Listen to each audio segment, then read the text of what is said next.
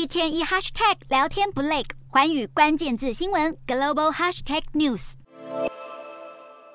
就在乌俄战争延烧、全球疫情肆虐、国际社会剧烈震荡之际，联合国成员国政府代表美东时间十三日聚首美国纽约，召开第七十七届联合国大会，由联合国秘书长古特瑞斯拉开序幕。古特瑞斯随即呼吁各国政府团结合作，共同应对当前世界危机。随后，今年担任联合国大会主席的匈牙利外交官克勒西也响应古特瑞斯，重申各国联手解决国际问题的急迫性。不过，要联合国全体成员达成团结，并没有想象中的容易。早在大会召开前夕，美国因拒绝核发签证给准备与会的俄国外长拉夫罗夫与随行人员，而一度引起俄国政府不满。但美方最终还是在十三日核发签证给俄国代表团，才化解了纷争。接下来，直到本月二十七日，全球多国领袖将在联合国大会上轮流发言，但其中有多位领袖可能会在十九日前往英国伦敦参加已故女王伊丽莎白二世的国葬，让联合国大会接下来的程序充满不确定性。